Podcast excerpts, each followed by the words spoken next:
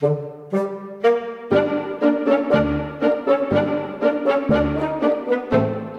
the time has come. It's nearly over. Yes. A very momentous big day happening on Saturday.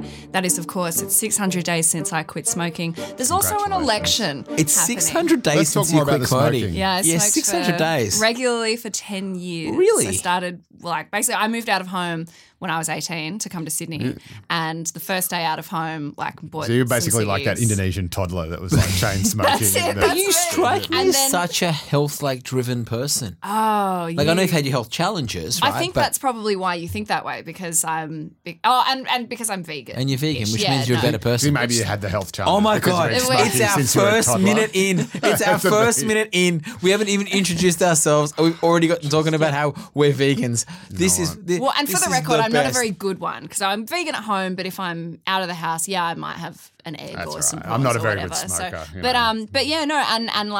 So, social smoking. My first cigarette was when I was 14. Really? And smoking at parties, social smoking, whatever, through high school. And then as soon as I turned 18, I was like, I'm not addicted. I can just have a couple at a party and then I'm fine. I've never felt a craving.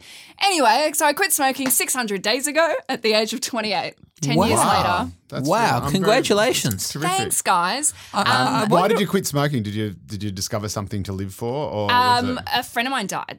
Oh, and from a different kind of cancer, and I just realised that I didn't want to do that to my family. Yeah. So I quit. Well, now I know this isn't the topic we want to go into, but politician smoking is this whole big scary thing where they get really, really edgy about. I don't think it's a secret. Barnaby Joyce smokes. Yeah, right? And has always smoked. I've given him a smoke. I gave him a rollie. A roll after Q&A, You gave me some rollies years ago after a show at the Opera House. Oh, it's not that's right. When we did the thing. Yeah. I like to spread cancer. That's my thing. There's a secret Australian health party. You're not technically allowed to smoke anywhere on the ABC, but there's a special secret place in a sort of bunker outside the Q&A green room. There seems to be these weird rules when it comes to smoking and politicians, in that the media doesn't out them for it. Yeah, because everyone's in on it. The journos, I think the journos are probably the biggest group of smokers there are. 100%. But at the same time, I think at senior political levels, not only from a perception problem, but just a logistical problem of smoking. I think it's just really hard to be a smoker and be in politics these days. Well, the easiest place to smoke in Canberra is actually Parliament House. Yes. It's that little courtyard in the middle where everyone rushes to after the budget lockup or whenever. But apart from Joe Hockey and Matthias Cormann chowing down a couple of Cubans while doing up the budget, do many politicians smoke anymore? Because I'm struggling to think of. Yeah, they do. They do. What you've got is, I've always thought this is a generational thing, right? You've got that older generation. It's the whole big debate about drugs in Parliament and drugs in politics too. I think you'll find there is that generation of older politicians who a lot of them still smoke.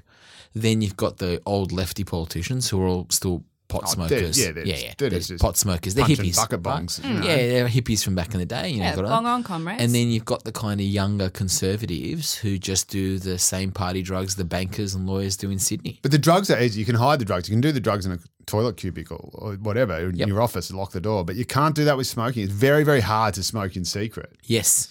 So I just wonder how they get away with it. Well, they're not a matter of getting away with it. They do a lot of them in the courtyard. With the drugs doing it, I think the big drug issue in politics that doesn't really get talked about is the pharmaceuticals, right? Oh. In that, I still hold the view that you can walk in about 3 minutes and get any kind of sleeping pill, antidepressant, SSRI, and some of this is legitimately. I can't even get Codral from Chemist Warehouse. Really? Yeah, I hit my limit. Really? Yeah, I got this big lecture from the pharmacist. Oh, because they took your name and your details down. They know who you are. So, okay, well, you better not have any more. He gave me this is your last hit. Mm. And so after this, and then he gave me this big lecture about how it closes your blood vessels or something. It's come on, mate. If you're a real pharmacist, you wouldn't be working at Chemist Warehouse. I think there are loads of prescription drugs Right? My first ever job was a pharmacy assistant. Really? And I agree with that pharmacist. It can really be doing you a lot of damage. And if your symptoms persist, see your doctor. Yeah, but that doctor's not going to give it to me, is he? Do you know what? I did. When I was, doing morning radio, which obviously I'm still on sick leave from, I may or may not have walked into a pharmacy every so often and pretended to have the sniffles because with my sleep problems, basically the only way I could function for the show was if as soon as I woke up I took a Sudafed. Yeah, that's right. And that's then two coffees on the walk to work. But anyway, yeah, you pop a couple of Duramines, right. You tell your pharmacist, you tell your doctor you got an eating disorder. I had the opposite problem. I was doing I had a little bit of sleeping when I was in Parliament, a little bit of sleeping pills for travel and this and that. Yeah. Which is reasonable. But then you realise, the problem with sleeping pills, and this is like the temazepam and things, the Valiums and that of the world, are Still Knox. I think it's called, because Still Knox is, in America, what do they call that? They don't call it Still Knox. They've got that Ambien, still the same thing, right? Like, same active ingredients. It's so addictive, right? Yeah. It's because it's so good. That's right. It's so good that it all becomes so addictive. And so I actually realised, I had to get away from, I had the opposite problem. My problem wasn't the getting the energy, was the coming down at the end of the night. Oh, you're unstoppable, yeah. And so so the night before my show, I would also take a sleeping pill. I very poor sleeper. Good for you. So you're balanced. You're a balanced drug addict. While you smoked a cigarette. Yeah. I'd quit by the time I did morning radio. Okay. I think, no. Well, anyway, guys, there's an election. What? Oh, yeah. We're talking about drugs. This is one of my favourite topics. In that case, I definitely need the pseudoephedrine. So let's say a politician doing drugs, whether it's accurate or not, this could be brought to the public in an underground negative campaign. Oh, great segue. So hang on. Which is what I have written down here that we would like to talk about. So this is the bit that last week we spoke about Fraser Anning on the podcast. Well, actually, earlier in the week. Yeah. We spoke about Fraser Anning on the podcast and this tweet Facebook post that went full racist and said you can't go full racist. You only ever can go half racist. I'm not sure if we mentioned it on Monday, but the family he used, the picture of the Muslim family he used, was a family whose child had been abducted, who they have still never found, which I don't think had come out when we recorded. But so just when you thought it couldn't get any worse, even accidentally, he somehow manages to get even worse than he tries to be on purpose, which is as worse as anyone could possibly be. But anyway, when he turns around, and so I actually, since we've had that, in the episode went up yesterday. We're recording this on Wednesday for a Thursday release. I've had quite a few private messages and that being sent to me and quite a few stories about the stuff that's being put out there. Now, I think a lot of people listening to this podcast are politically active, are engaged in politics, and what we have to keep reminding ourselves, what is being run on our airways, on the TV, in paid advertising, as much as we go, Clive Palmer billboards and Pauline Hanson kind of implied racism of I'll say what you think and this and that, even Fraser Anning's post. This is all the above the water stuff. Yeah. There is a subterranean underwater world which the political parties I honestly don't. And everyone goes, political parties, they don't control this anymore. Yep, they can't control it. They can't control it. Yeah. So I can right now make a Facebook post or whatever post I want, saying something incredibly outrageous about Scott Morrison or Josh Frydenberg, incredibly personal. It could be funny or it could be some deviant part of a sexual history or they've stolen money, just complete fabricated lie. Mm.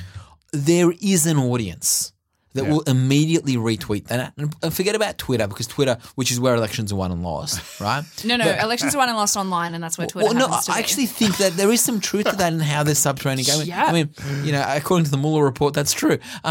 But thank you. But in Facebook especially, where suburban people kind of, and I mean in a pejorative way, there is a lot of community engagement and non-political engagement. That's right. I think Facebook, Twitter is the sort of the shouty town square, if you like, but Facebook is meant to be an extension of your kind of community. And so I think people trust it more. Well, I've gone through and I don't know what most people's Facebook's like, but I have two accounts, public and my private account.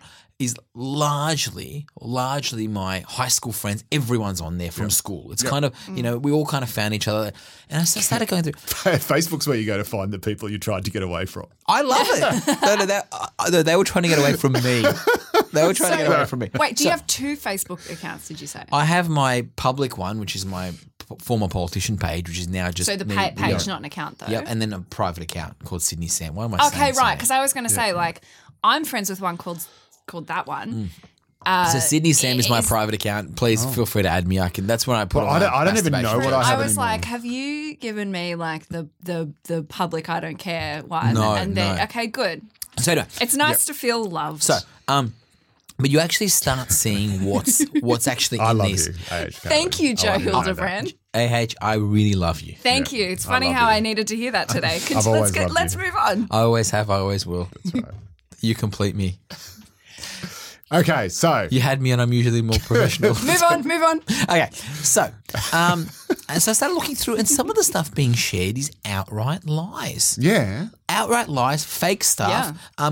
And by the way, on all political sides, I mean, there's some outrageous stuff about, you know, Bill Shorten and abortion and women's right to choose and making some outrageous policy positions that aren't true and some stuff about safe schools and that's not true. And on the other hand, my progressive friends are sharing stuff which is completely untrue about Liberal Party taxes and banks and this. And privatising Medicare.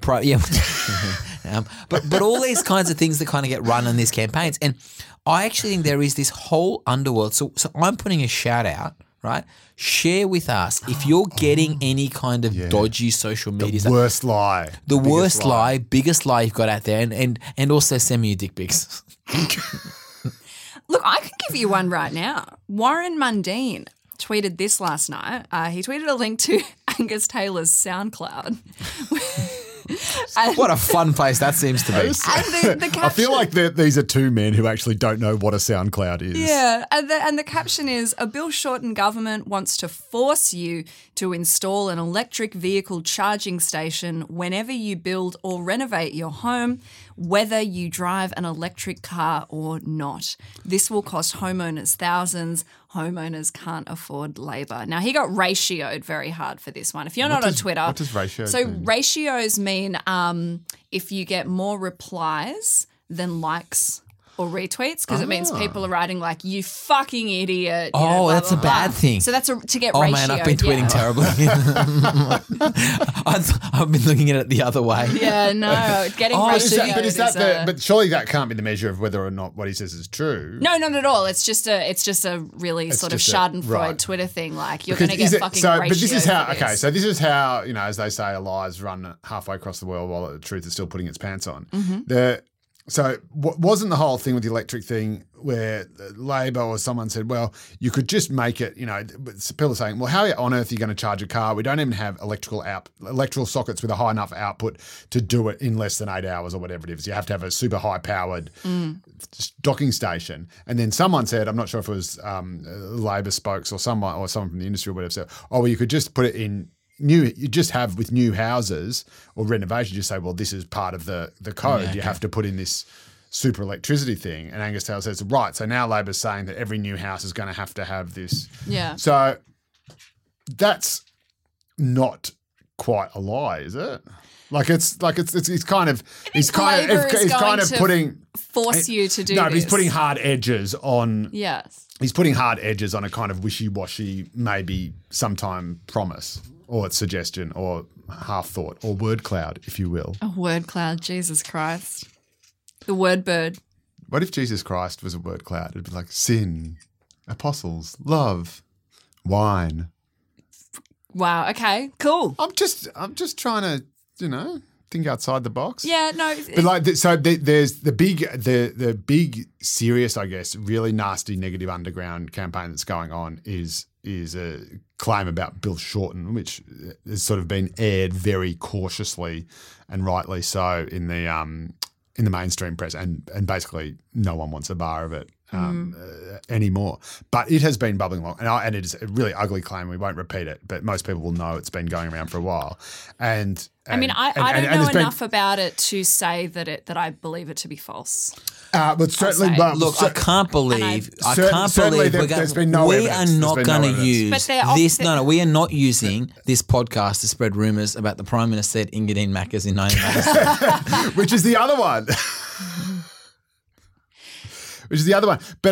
But there's no evidence often in stuff like that. That's all I'll say. Yeah. Okay. Sure. Fine. Whatever. But the point is, people are innocent until proven guilty, and unless that remains the case, we might as well all just lock ourselves up until someone comes up and proves how innocent we are. And I suppose the thing is that you can use these things in the dark corners of the internet where elections are won and lost, to spread stuff that can get traction and can result in, you know, changing elections. And it happened. It happened in the US with Donald Trump. Even with Donald Trump not really doing anything, just with Russian bots going, "Oh, I wonder what this little baby can do," and just seeing how much they could fuck shit up and what would work, and it did work, and it's interesting. I think in a couple of cases that both the dirty claims about ScoMo and Bill have just landed in this last week, and re-emerged in this last week after sort of petering out. And I wonder if, even though it's not the parties who are doing this, and I have no doubt that it's not, because if it ever got traced to them, the blowback would be worse than the benefits. But it strikes me as it's people who know what they're doing. It's not just people who are sort of, you know, off in la la land. No, well here's the problem. It's often very party adjacent though. Yeah, but it's people. The ALP in Victoria did a lot of – it was staffers doing a lot of sort of pulling out dirt and that kind of thing. There's certainly dirt units and dirt files and spreading different stuff. But you would plan that with a sort of, you know, with a proper journo or whatever, and, you know, and let that go. I see, right. So we're talking about We're talking about stuff that is so sordid and so either – defamatory. And so baseless or unable to be proven or whatever it is, that if it were to go back to – if it were to get back to the party, which inevitably would if someone tried hard enough, there would be a catastrophic, almost sort of extinction level backlash. Yeah, but let's quickly how a dirt file would work, right? Very simply. I mean, the simple model, if I was preparing one, is that I would prepare, let's say, H, I've got I think you've let's say you attended an event in, let's say you're a federal member of parliament and you went down to Melbourne to attend a union or whatever event, which is on the grey area between what should or shouldn't be legitimate travel, right? Because it's always about your interpretation. Or let's say you've gone to go to some get-up meeting down there or you're going to go to some right-wing kind of rally, whatever it is, right? Yeah. My kind of thing, whatever the thing is, I will prepare the package. Yep. I'll look at your travel, I'll look at your record to say what it costs. Then I would give it to journalist Joe Hildebrand or journalist X or Y. Joe would run the story, right? And then there would be a plan where at the press conference, my leader, Bill Shorten, Scott Morrison, would get asked about the story in thing. And then they would say, look, I read the reports this morning. I was shocked to read in the day. Yep. And I just want to say that my opponent, you know, Bill Shorten, Scott Morrison, needs to take action. And this is what happened with all these candidates got dumped. All of a sudden, a story about the tweets and the leader's saying, well, look, they're going to have to stand up and do something. Okay, well, on this, I'll ask two things. Do you think that two plants that, to me, had dirt unit written all over it, do you think the Libs dropped the stuff about Shorten's mum to the telly? And do you think that Labor worded up a journo to ask Scott Morrison if he thought gay people would go to hell? Boom. Unequivocally, I would say yes to both. Yeah, same. Now, definitely on the first and definitely on the second. And this is why. The travelling, each one of these journos is now trying to get their own moment on the bus. I mean, Joe, you know this better than I would, right? So in a weird way now, they're all competing with each other to get their moment, right? What do you mean by their moment on the bus? Their big scoop? No, it's not this. Well, it's beyond.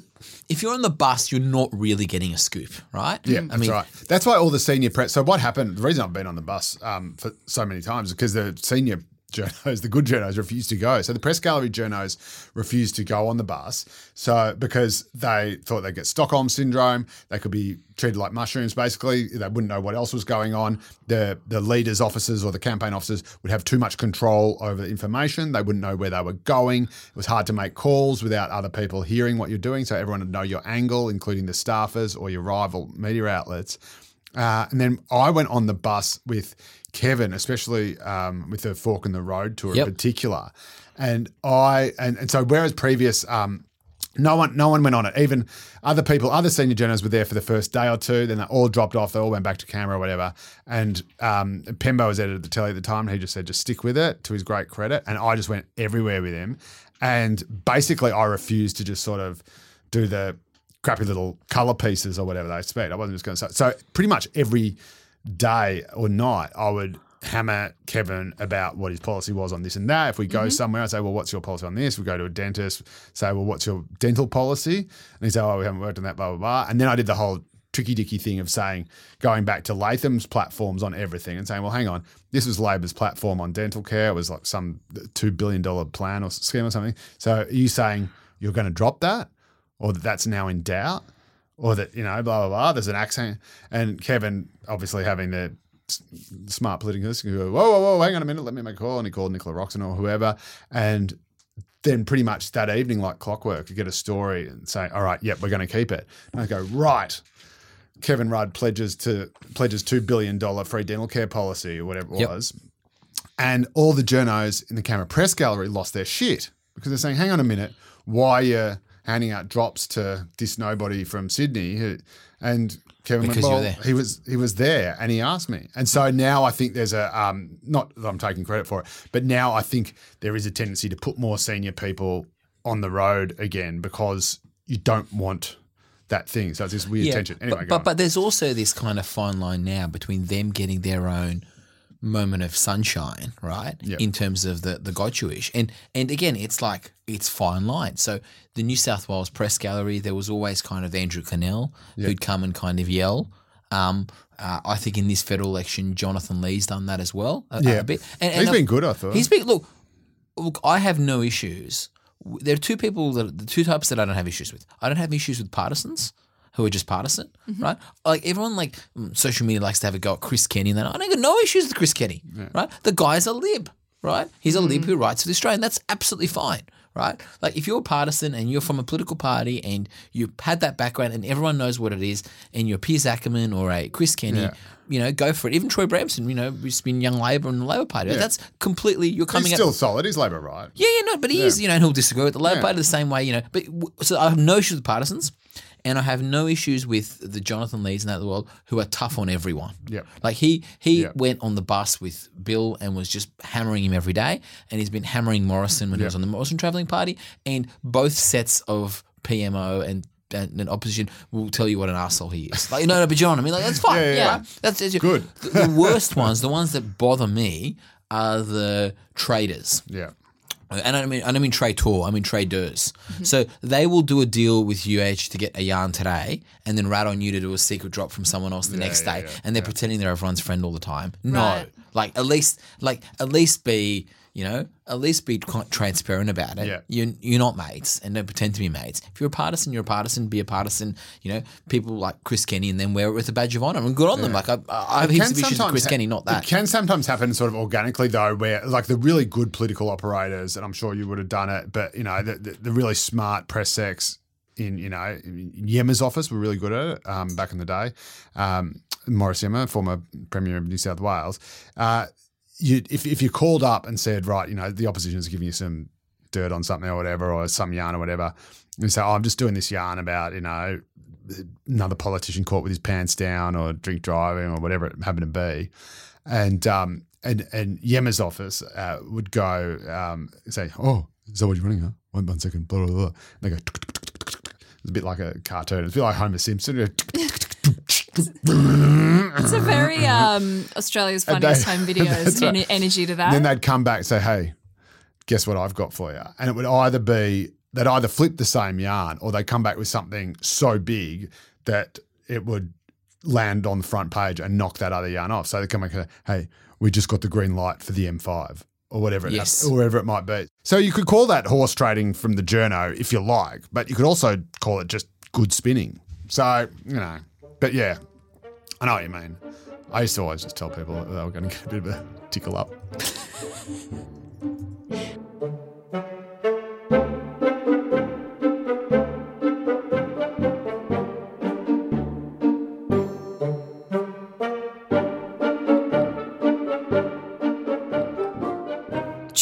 is beauty. Beauty is art. There's art in politics is something that you've brought up with this show. You want to talk about... That is the worst segue. You're so good at your segues. Like, it's just this turn you took. I'm not sure where we're going. And it's better than, you know, earlier in the week when we were talking about Dutch and Swedish philosophers. And his Danish accent. I looked it up. Yeah, well, I was wrong. Yeah, okay, yeah. Well, how about if we say is imitation an art form, or is imitation just the sincerest form of flattery? That's probably a better one. Or it's just derivative. Just like Madonna and Lady Gaga. You know what? I'm just going to take a step back because you're right. That was a shit one. As I was saying it, I was like, oh, no. As I was saying it, I was like, oh, PU. But I forgot to, once again, I was like, I forgot it. Is imitation art? Is it Joe Hildebrand? Go. Yes. My two favourite policies this week were the Coalition's guarantee for first-time homeowners and Labor's guarantee for first-time homeowners, which was, in fact, the Coalition's guarantee for first-time homeowners. And I thought they actually jumped on that grenade really, really well and really, really early. And maybe it just seems like a simple thing, but I thought they just thought, right, okay, that's a good one. Can't argue against it. Jump on it. Take the blow, whatever. They squished ScoMo's moment of glory, if you like. It still got a good run, but took the wind out of his sails. And it reminded me of the even more artful copycat policy of Kevin Rudd in 2007. And do you remember this? Remember when Howard was back in the polls? Rudd was almost unbackable. Howard calls the election. He thinks, you know what, I'm going to roll the dice on this one. I can take him. I took the last one when they said I'd lose. I can take this guy. And announced this huge tax cut policy. It was massive. It was just massive. Tax cuts for everybody. I think it was something like $30 billion or something, or whatever it was, a huge amount. And it was for everyone, absolutely everyone, and they were big tax cuts too, and everyone. The whole 10 years of economic management. This guy is the master. Like this guy, this is John Howard. This is why he's been around for 10 years. And you know what? How on earth can Labor possibly counter this? And I don't know exactly what the conversation was that went on, but Labor just went, "We're not going to counter it. In fact, we're just going to copy it. We're going to take it." And what the masterstroke was that they copied letter for letter, word for word, number for number, every single part of the Coalition's tax cut package, except for the top $20,000. So they did everything right up to $180,000, and from $180,000 to $200,000, they just let go. So screw them. They're not going to vote for us anyway. Which meant that suddenly Howard had gone from giving tax cuts to everyone to suddenly just giving a tax cut to the very, very rich. They actually went one bit further than that. They said that, if you remember, and the money we're going to save by doing this is how we're going to pay for the laptops in schools program, which ended up being a huge boon to a lot of the porn industry. And then he held up the classic. He held up like it's great. This is a great photo still because it's a very, very old school laptop, or was new then, but old school. Goes bangs at that. This is the toolbox of the future. Whereas what he should have said is, "This is the NAPLAN test of the future." Oh man, that was ingenious. But here's the other thing that happens, and it's amazing what happens in political discourse. The second both political parties adopt something, then all of a sudden it becomes accepted wisdom that it's good policy. Mm. Now, I don't know anything about like the details of this. I think at first there were some questions about has it been costed, has it been not, has it been... No. But the second it gets adopted, it just becomes a fact. Yeah. And then all of a sudden the debate suddenly moves on from, hang on, we'll just stop for a second, right? Is this going to push up prices? Is it a good idea? Right. Is it a bad idea? Like, the second there's consensus on policy, there is no space anymore in this country to debate it. Mm. And that's why that's when right. So and it was actually the policy of Scott Morrison and Bill Shorten before it had even been adopted or approved by either of their respective cabinets. Amazing. Like their own front benches hadn't even seen it before both the leaders had agreed on it. And you're right, it hadn't been costed, it hadn't been modelled. It was just back of the beer coaster stuff. And this will now be an accepted policy and it will now be implemented simply because both political parties have adopted it. That's right. And, of course, it can't be blocked in the Senate because it's the policy of whichever party ends up being the opposition. Wow. So everyone's hands are tied to this policy. Well, this is how you end up with things like baby bonuses that go on for years and years. And then at some point the consensus gets broken. I remember it was towards the end of the Rudd-Gillard government where they kind of said, we just can't justify the baby bonus anymore. Yeah. You know, and it kind of slowly got phased out. But you end up with these crazy policies that were good politics at the time. And it feels a bit like the cycle. Like it almost feels like, it happens in the police force a lot, but it's like we go, we need a first home buyer's grant. We need a first home buyer scheme. Then we go, oh, the first home buyer scheme's riding up prices of property. Let's get rid of it. Then we get rid of it. And someone says 5 years later, hey, we need a first home buyer scheme. It's like the police. The police always end up, every couple of months, someone goes, you know what, Werner? We need a drug squad. We need a drug task force. Then 10 years later ends up being the drug task force of the people who are running drugs in the city, right? There's a royal commission, there's a breakdown. They get rid of the drug task force. They get rid of it. Then 10 years later, someone goes, you know what we need? We need a drug task force. It's like the cycle. And I bet you. And it's also the things that once you creep in, once they the thing is that bonuses end up becoming the norm. And then, of course, taking away that bonus ends up being interpreted as a penalty. And we're seeing that with, you know, everything Shorten's doing is described as a tax hike. Yes. Whereas he would say, oh, no, we're just getting rid of tax concessions.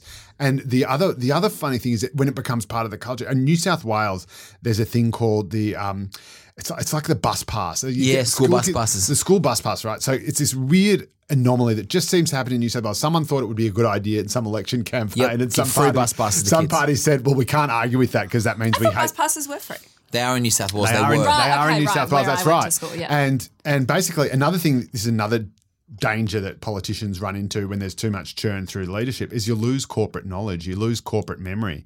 And so when I think it was Nathan Rees. Yeah, tried to get rid of it. Was trying to save all this money. And he was the third, fourth premier or whatever in, you know, a few years. The premier on a Tuesday. And all these ministers had gone. That's right. All the ministers had gone. The last two premiers had gone.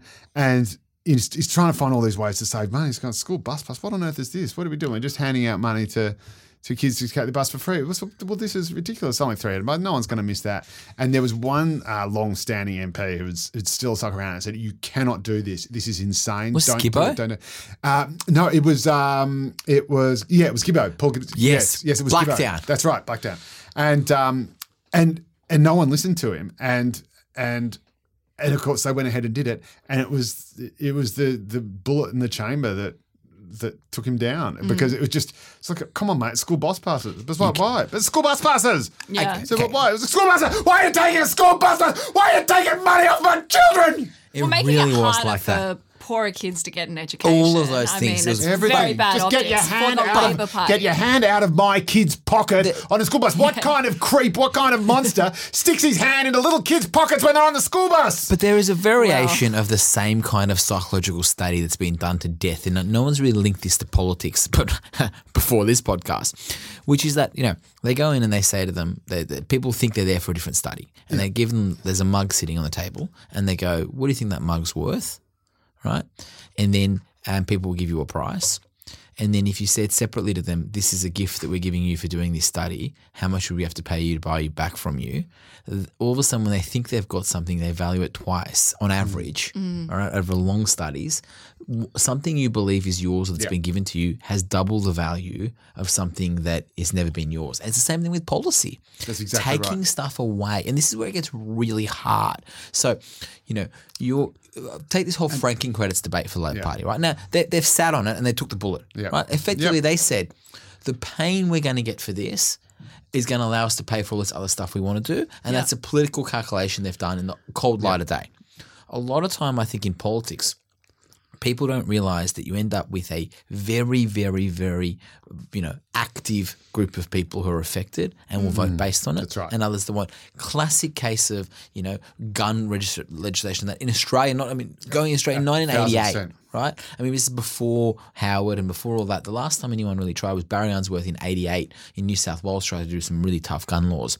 And the polling said, 70% of people backed in, blah, blah, blah. But the others, there's 10, 15%. They vote on it. That's right. And same with this franking credits thing. Now, Labor's made a calculation that the broad benefit of spending the money elsewhere is worth more. But the people who are affected, there's no pussyfooting around this. paint has been massively stripped off the Labor vote in these communities who are directly affected. People know when they're affected. Mm. They're not really aware of a future benefit they may get. That's right. And that's the gun stuff. That's the reason why they can never get any gun reform in the US. No. Because even though, and it's been shown time and time again, especially after Sandy Hook and every other massacre, the vast majority of people, even in the US, want tighter gun control.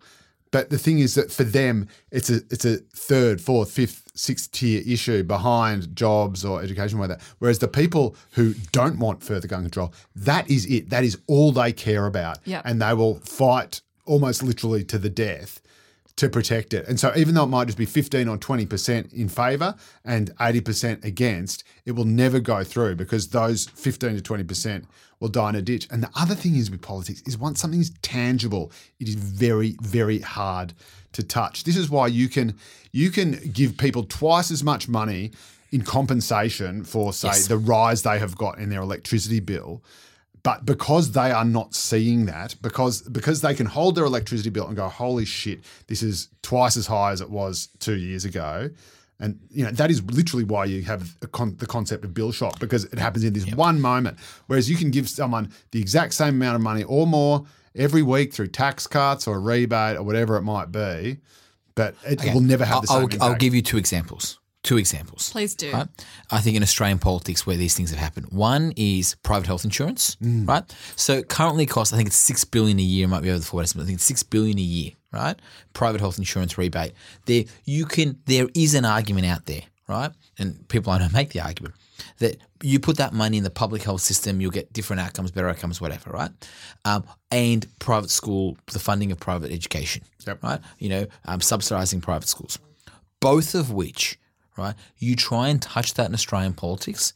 You try and take, and you can argue, even if you were going to do a whole redistributive model and say we're going to give that money back to people in tax breaks, and then if they choose to spend it on private health, they'll have more money to be able to spend on private health themselves. That no, right. Same with education. If you said, well, not even taking the lefty argument and saying that, oh well, you know, we should only be funding public education, no private education. If you just said it's going to be actually tax break, we're going to do tax breaks to higher income earners who are the people most likely to be using it, and then they can decide what they want to do and they want to pay more for school fees.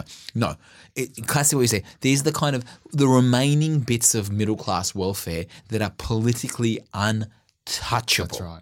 In this country.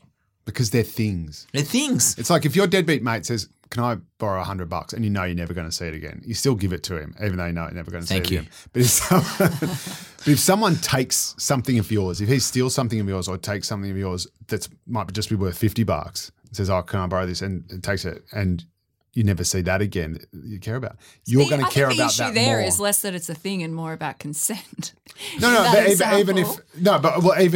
people feel like when politicians take stuff off them that they're right and that's theirs. And to a certain extent, right. I mean, you know, I'm not going down the Liberal Democrat kind of all taxation is theft perspective, but for a lot of people, they feel these things are theirs. That's right, and it all depends on your perspective. Is all the money I get mine, and anything the government takes?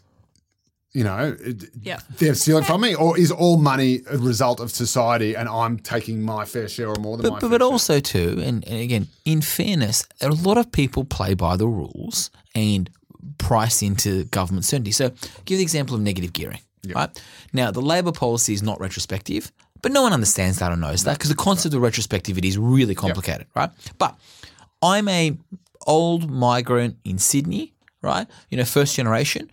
I'm not. I know a lot, obviously. Yeah, I thought you actually were describing yourself. I was you're a millennial. But you know, I don't. You know, this is just culturally the migrant communities in places like Sydney, especially in marginal seats, invested in property. Yeah, they didn't get in the share market. Mm-hmm. They didn't do the superannuation path outside of their employment. They bought a second or third property and they made a shitload of money in this industry out of it, right? You start taking away negative gearing. Part of the argument also becomes, they feel like as age, as you were saying before, for them it does feel like, even though the Labor policy doesn't do that per se, but if a policy was retrospective, and they don't know it's not, they would feel like that has been stolen off them. They feel like, I did not consent to this. This was something that was mine. You told me it was mine. I behaved like it was mine. And now – and another way of looking at it economically is this is just a tax break. It was ridiculous. But also, that's exactly right. Negative gearing on paper looks insane. It looks absolutely insane because you're basically saying that if you're rich enough to own two houses, you get a benefit. But if you're so poor you can only afford one or none at all, then you get nothing. Yes. Yeah. So it looks insane from that perspective. But when you look at it from the other, firstly, you've got not just, ethnic people, but people, tradies, blue-collar people who aren't interested in the stock market, want nothing to do with it, but will, like I've got a mate who's a carpenter. And he's up to the wazoo in debt and everything. But he's got houses everywhere, and he's the most dyed in the wool blue collar Strine, CFMEU member, the whole works that you're ever going to see. He should be rusted on Labor. So you end up accidentally going after your own base. This becomes the worry. I pay $300 a week to share an apartment with four other people. That's right. And this is the thing that's my happened. Best to you, mate. Well, that's exactly right. Thing that's happened with property prices at this election, and Scott Morrison was being asked about his policy. This is just as Labor was adopting it, so that something wasn't able to be debated. Is this whole grey area where politicians kind of want to straddle the line between, yes, people want property prices to kind of come down, but some people don't. They do. So there's people want kind of downward pressure, but they don't want the prices to actually drop. Like, this is the kind of weird space they're in. I want the prices to drop massively. Yes. No. And a lot of people do, right? And there are parents in them who do. So Sorry. Yeah. Well, I was going to say I remember. God, was it a month ago or maybe a bit more where, it was all across the news, discussions everywhere about how the house prices have dropped below $1 million. This is, we're seeing a housing crisis is about to happen. What kind of a morally bankrupt society do we live in where more people being able to afford a home is considered a crisis? That a house is less than $1 million is a bad thing? But you know what? You know what the best part of it is? Is that the last housing crisis we had was when the average house price went above $1 million. Yeah, exactly. There is something about this city of Sydney in particular, and Melbourne too. It's really a Melbourne-Sydney thing where there is just a love of a discussion of property prices. Oh, they love a discussion about property prices. Yeah. But it's just two different sides of the same fence. Our house, we are screwed. We're mortgaged up to the wazoo. Our house is going down and we are trapped until it becomes worth as much as we paid for it or more. And there's, basically I can't do anything. Yours is a nice house to be trapped in. It is a nice house to be trapped in. That's why we're But I can't leave my wife. I can't. I can't leave my kids. Yeah. I can't have an affair. Yeah, I had those concerns too. And I don't know. You have a lot of rooms. Tara could not even notice if you're on the other side of the house. Well, two out of those three things I did, and let me tell you, was not a it was a very financially expensive thing to do. Yeah. I should have been clear about which two. But the bit about the property price, the politics of it have kind of shifted where you've got this intergenerational. It's an international challenge, but it's also this kind of grey area. And I've sat there with focus groups and seen people do this where they're kind of like, I don't want property prices to drop. I don't want my house to drop, but I want my grandkids to be able to afford a house. I want my kids to be able to afford a house. But it's kind of like, which is it, Grandma? Yeah. It's like I want everyone else's property price to drop, but not mine.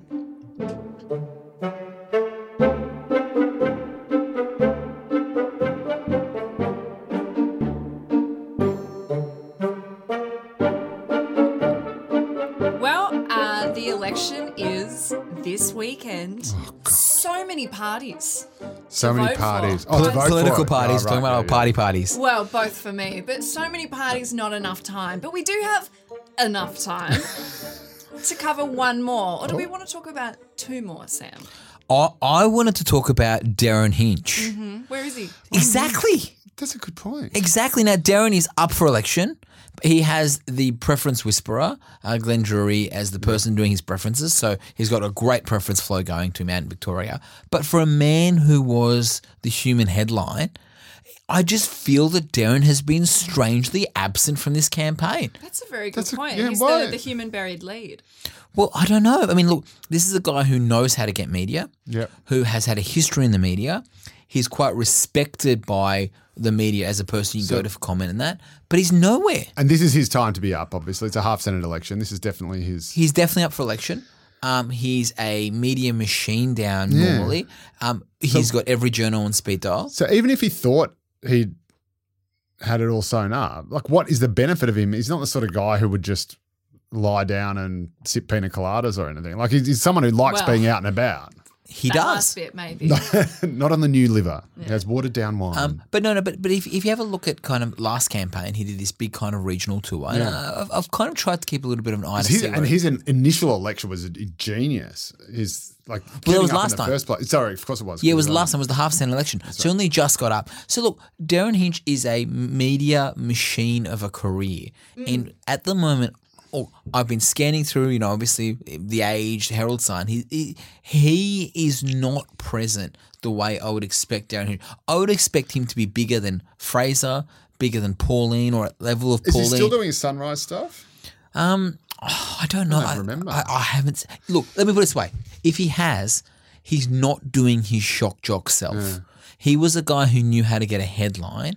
Do you think all the other shock jocks have become so shocking that Darren is now – because Darren now looks like the epitome of sort of left of centre sensibility. This is a bloke who went to jail for naming pedophiles, right? Now, whatever you think of the merits of that or the non-merits of that, that's a headline. Huge call. Yeah. He went to jail for naming pedophiles, and yet this campaign – is that what happened? Has Darren Hinch become mainstream? God, he's got a Goblin Zoom Max. I've done a scroll through his Twitter feed just now as we've been talking, and I can't even see a main feed tweet that he's penned himself. It's all just retweets. Well, do you know how he's – like, because he was – oh, my God, it was boring. He's an election trope for you, getting shit on Twitter. But, like, he had copped a bit of stuff where he seemed to, you know, pick the wrong horse with a couple of tweets. And has he got gun shy?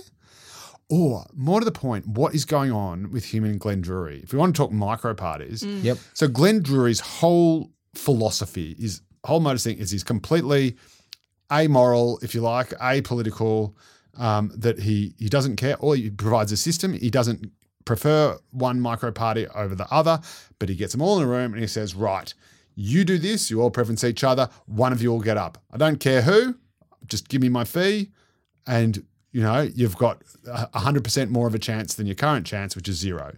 So one of you will actually get up. Now that he's working as Hinch's chief of staff and presumably stitching together the preference flow for the Justice Party, what does that mean for the rest of his work and the rest of the micro-parties? Would they be feeling a little bit stiff? I think they would, but he'd be good enough to be able to still say to them, hey, the preference flow to us is your opportunity. You know, we'll still give you preferences back. But surely he'd be picking that – surely the Justice Party would be getting – like even though it only gets a handful of percent, it would be shitloads more than any of the other tiny parties. Yes. And I think that, again, knowing Glenn a bit – I think he'd be smart enough and clever enough to be able to weave his magic somehow through that needle.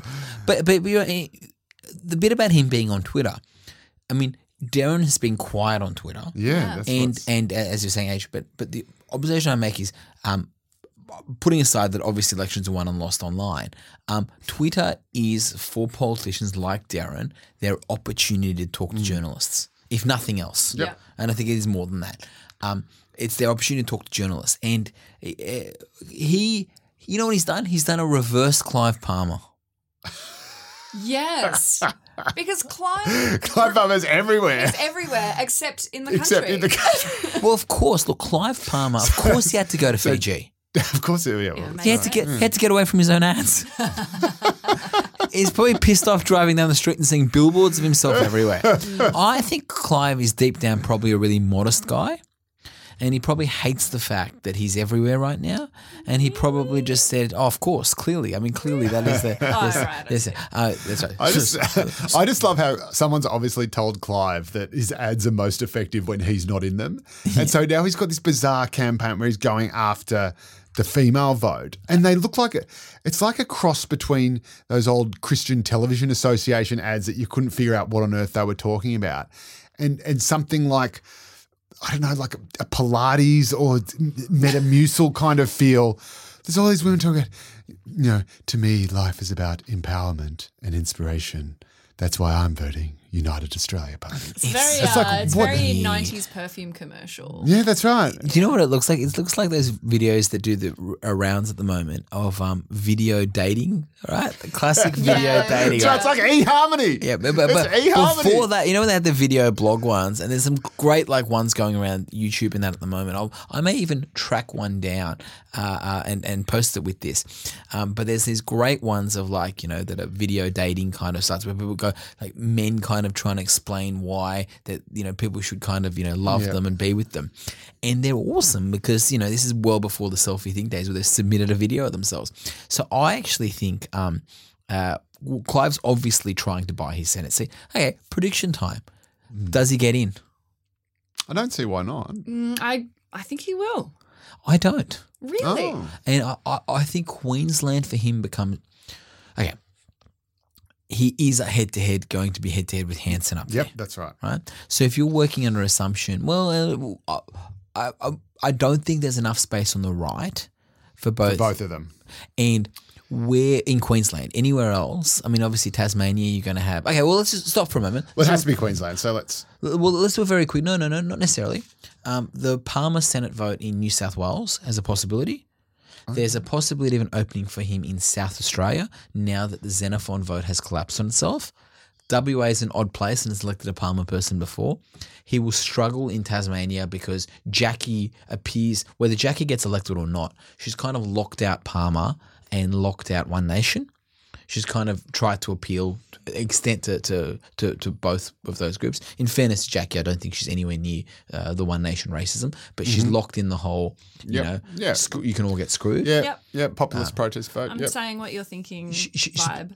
She's populist protest but pro-welfare in a way that you can only be if you're from northern Tasmania. That's right. It's an extraordinary. Although it's strangely not uncommon. There's a lot of kind of, you know. Yeah. Everyone else all is these refugees come in and take all our fucking money and I can't, and then they want to cut my dole. Yeah.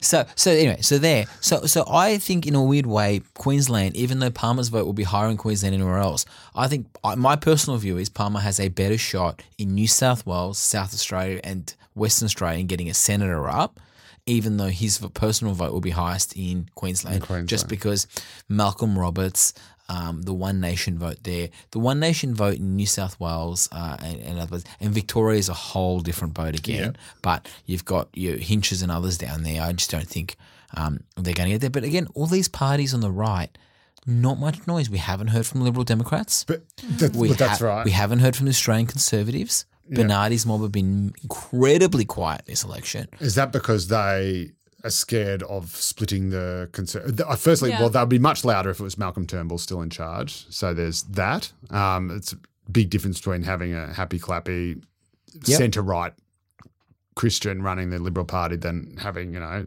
Turnbull. So maybe they're just sort of running dead because they fear Bill Shorten and the threat of the corruption of the Liberal Party from the moderates, from the wets, is a basis. I think it's weirdly been an election where only two groups have gotten media. Elements of the far right have gotten media and the Labor-Liberal debate has gotten media. Everyone else has been called out. Like even, you know, and again, even the Greens in this election are strangely quiet, and I don't think they've tried to be quiet. Like, you know, I'm in Albos. We're shooting this in inner city Sydney. You know, normally the Greens are pushing hard in these seats. They're not. They're obviously in New South Wales. They're running Marine for Senate. Obviously, they've got their fight down in Tasmania, Victoria, and then you've got Sarah Hansen in South Australia. They've got interest up in Queensland. They've got their campaigns. They're doing the Adani stuff is kind of happening around them. But even the Greens in this campaign are struggling. The far right's getting media, and both the Labor and the Liberal Party are getting covered pretty well. No room for anyone else. How's this for a brain buster? Jim Molan, the campaign to get Jim Molan, the Liberal senator who crazily was put on an unwinnable spot in the ticket. Do you reckon that there'll be enough votes below the line? It's technically, it should be mathematically pretty much impossible. No, it's pretty much impossible. And it's gotten messy too, because the National Party, Ross Cadell, the state director of the National Party, yes, I'm on their database, emailed one another, I was until this conversation, all the National Party listeners out there, sent out an email to National Party members today saying that, and his entire email database, anyone signed up, saying vote below the line, nat. Right? Because we're pissed off because Molan's broken the deal, right, which is because they're number three. I don't think they get number three up anyway. But smart political voters should always vote below the line anyway. Well, because we could have a discussion about transfer values. Am I right, guys? Hey. But no. Well, God, that sounds like so much fun. Where the die lands is going to be really fascinating on the right in the Senate, because and I think we said this in our first podcast. The left wing vote is locked up. Yep. There's the Labor Party, there's the Greens, and that's it. If you're on the left of politics, you go Labor Party to a line, and then there's Greens, and that's kind of where your vote is. The right at the moment, we're talking we've talked about so many of these micro parties, Lib Dem, Palmer, all the kind of crazies, Conservatives, One Nation, Fraser Anning, and even if Hinch's kind of straddles a little bit, but not a lot. There is this whole mixture of screw them all, they can all get staff, this, that. All that seems to be on the right at the moment. Mm. And so where that cannibalization comes and who ends up on top, my prediction is this. Pauline Hanson's going to have a bad election, and she always does when her name's not on the ballot. Yes. Right, so it's not so much that people want to vote for One Nation, they want to vote for sharpshooting, straight-talking Pauline. Well, I was going to say, you'd offer $100 to anyone who could name who the lead Senate candidate for One Nation in Queensland was. Mm. Like if it's not – there's a reason why the party is called Pauline Hanson's One Nation. Yeah, Sportsbet has an enormous budget, of course, so hit us up on Twitter and if you can name it, I will guarantee this to you. We'll send you $100. I'm not going to get sacked, am I? You're definitely going to get sacked. We're nearly finished anyway. That's right. That was the most unprofessional thing you could have done, and so fucking on brand. I'll bet you can't do that.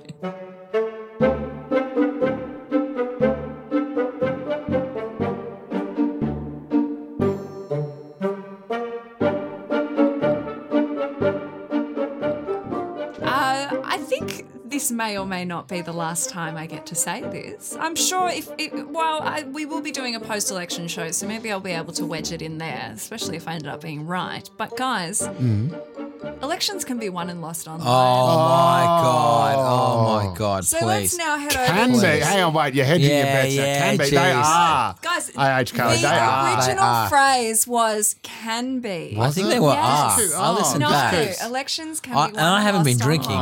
No, I think they call this walking it back, don't they? Walking it back. I think it's walking it back. Walking it back. Why went and listened back? I'm so proud of you. If I've been able to... Since I've seen you, you're a firm position, backbone, strong in policy. Right. And after this kind of past few weeks of us doing this podcast together, now you're just walking back your decisions. That's right. You've just gone from the Greens to the ALP, baby. Guys, let's talk about Tweet of the Week. Okay. I want to do a shout out to Mitch Robinson at PPP_Mitch. Yeah, on your Mitch. Who was able to get me an article, which I have sent out or tweeted out. What article? It was a front page in 2006. Yeah, 365 that. Right. And it says, quote unquote, bill for PM. Daily Telegraph story, odds on Shorten as the next Labor leader, written by two journalists, but there's one who gets the top billing, Joe Hildebrand and Simon Benson. Hey. And I've got to say, this was 2006. Shit, so much has changed since then. In 2006, the front page was about bill for PM were the words. Then a story about the ARU going through a scandal. Right? Mm-hmm. Back then it was cocaine, now it's God. Right? Right? But a scandal in the area. And then the Eels are being in a bit of leadership trouble. And the only other story on the front page that I thought, frankly, was a much bigger yarn that I can't believe wasn't the splash, bill for PM was the splash, was wigging out Bert's toupee turns up in Petersham.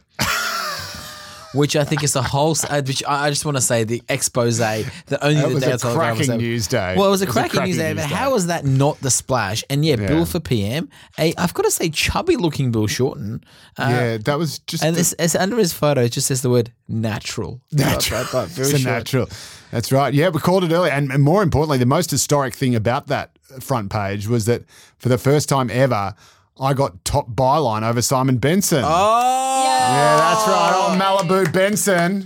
Oh, man. No more surfing for you. So my tweet of the week, well, this is the most arrogant thing possible.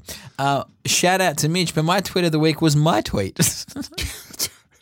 And that's right. Well, dropping the mic. That's the most Sammy Dastyari yes, it is.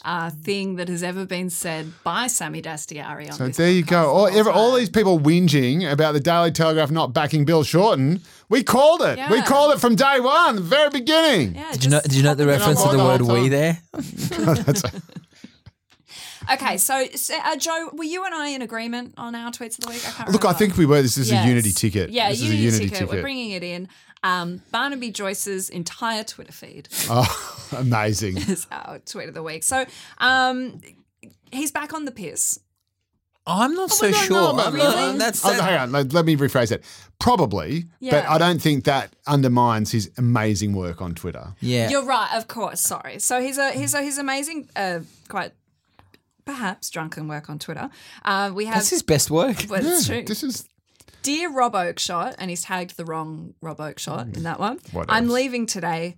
Went swimming, which is very sort of Rocket Man, isn't it? I'm leaving today. Yeah. Went swimming and I should lose some weight. Then I thought what you would say, beautiful in its ugliness, which I rather like. That was me, not him. So many memories, Rob. Picnics, sunblock, you supporting the Green Labour Independent Alliance. Now a future of electric cars. Cheers. How could you not? It's beautiful. It is beautiful. It's like a haiku. I thought he had another one. He definitely did. So then last night he had, yesterday, golly gosh, wowee, ABC's Vote Compass rates Labour as, quote, provide detailed policies likely to make meaningful progress against issues, end quote, on, question mark, everything. 3 exclamation marks. We are all so lucky that they are so balanced and funded by, question mark, all of us. 3 exclamation marks. Thank you, ABC Vote Labour Compass. You did that so well. Yeah, thank you. That was really good. However, this was not the ABC's Vote Compass. This was from a group called Women Vote, and it just happened to be on the drum as a journalistic site covering this. And it's an organisation that's... I guess looking after women's issues, and so of course they looked at policies that affect. It wasn't the ABC. It was on the ABC. It was a lobby group. Okay, and then, but how did he find out that this wasn't the? A gentleman called Matthew Koziol tells me. Sorry, I'll quote it from the beginning. Matthew Koziol tells me it was not ABC Vote Compass. It was on ABC's The Drum. Matthew Koziol. Hang on, there's a Michael Koziol. Yeah, there's a Michael Koziol. I suspect it's the Fairfax. Who knows? Or maybe there's a... I think I knew Matthew Koziol before he was famous. But what I love is, so he says, I was wrong. And then he didn't take it down. No. Yes. Yeah, no, double down. A lot of the replies What's the difference? Look, to be fair, if he was watching The Drum, he was probably in a semi-comatose state, drifting in and out of consciousness, because that's the effect it has on you. Oh, gauntlet, sick burn. Hashtag their ABC. So if only Chris Kenny could hear me now. He can't. He's off Twitter. That's right. I know. But it's pretty much the same thing, isn't it? I must admit, I find that the ABC reporting on the ABC Vote Compass to be some weird, like just inception level layer of head up arseness. But it's created purely for reporting. It's created purely for the ABC audience to demonstrate to itself how incredibly enlightened it is. Right, but you can't be like, I don't know why the ABC... I question the ABC reporting on their own. No, but I like the ABC. This is why I know about it, because I listen to the ABC every day and actual news is constantly interrupted by whatever self-indulgent twats who take themselves ridiculously seriously, but don't know what they think about shit, are finding out about themselves by doing the Vote Compass thing. That's way cheaper than therapy. And then this is being presented as kind of a snapshot of the nation, when in fact it's the most distorted snapshot you could possibly get. Well, I agree, but to take one step back on his actual Twitter game. Oh, yeah, sorry, Barnaby. It is brilliant. It is. I think this is Trump-level trolling now. I actually don't think – I've had, you know, I think he likes a beer. I don't think he hides that. I don't think this is, I think people have misunderstood Barnaby if they think this is drunk tweeting. Oh, yeah. I think this is his A game. Yeah. I think this is him just trolling. Hey, by the way, what are the ratios like on that? Yes, I was going to say this is a perfect example of the golden ratio. So here's golly gosh wowee tweet. It had 136 retweets. I imagine a lot of them would have been ironic or antagonistic.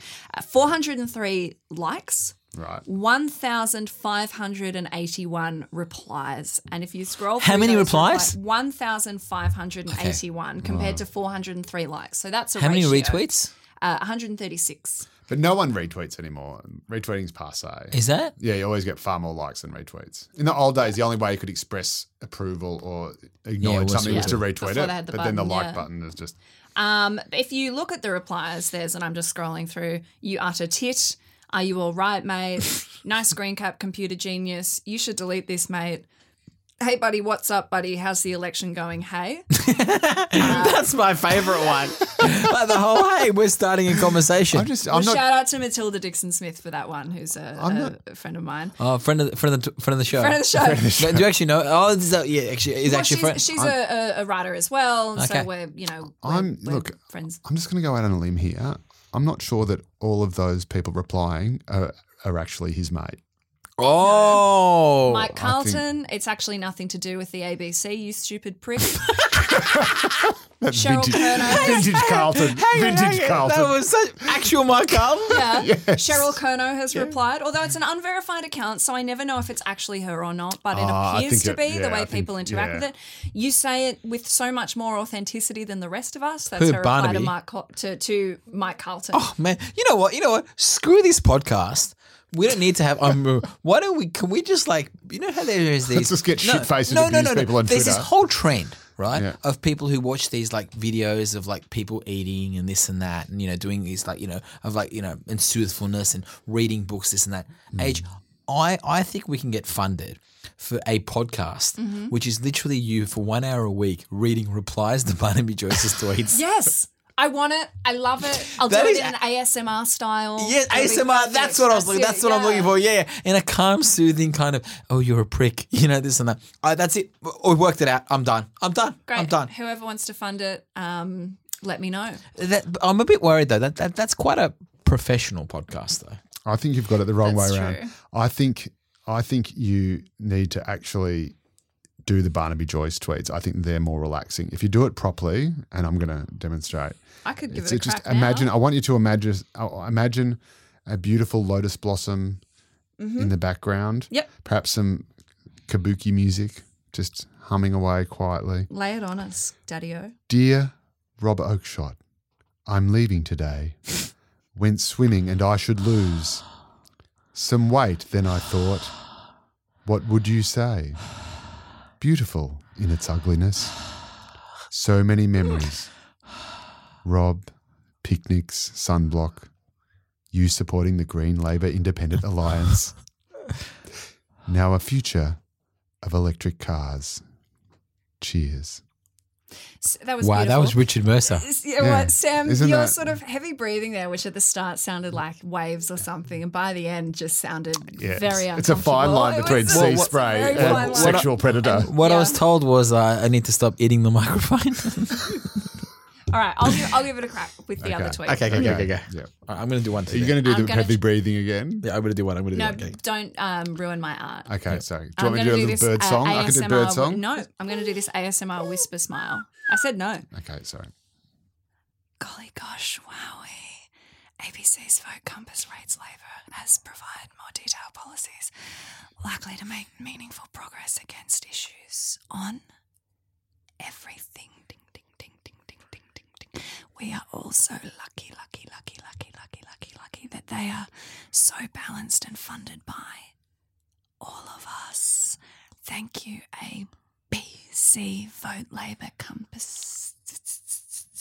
Now, if that didn't give you tingles, you're a head. I'm going to try one. Okay. Okay. I'm ready. You've got to do your vocal exercises. Yeah. Okay, ready? Great crowd at Scone Races. Oh, short but sharp, sweet, I think we have a winner. Beautiful. We have a clear winner. And guys, we have an end to the show. We do, but we'll be back next week. Even the election can't stop us. I'm going to go sit in the bathroom and read Barnaby Joyce tweets to myself. Yeah, fantastic. And do the heavy breathing as you do it. Guys, don't forget, on Election Day, you can head to democracysausage.org so you can find out in real time at each sort of polling station what's on offer there in terms of sausages and cakes. Sam, that'll be really helpful for you and I, because it lets you know where the veggie sausages are. Vegan alternative. Well, yeah, rarely is a vegan sausage not vegan, but yes, you raise a very good point, and you're really smashing it into, because one of the first rules of veganism is that you must talk about veganism. I'm smashing it. That's right. I'm smashing it. Shout out, Annabelle Crabb called me today just to catch up chat about the election. You vegans really stick together. No, she's a pescatarian, and she said to me, "How are you?" I said, "Well, you know, I'm vegan," and she goes, "Wow, that didn't take long." I mean, what, for me to become vegan? No, for you to mention it. Joe Hildebrand, thank you very much. AH Kaylee, thank you very much. Thank you. I love you. All right. I love you, AH. I love you. Thanks, guys. Sam always have, always will. Sam Dastiari, I love you too. We'll see you after the election. That was easy. That was so easy. Easy to say. Bye.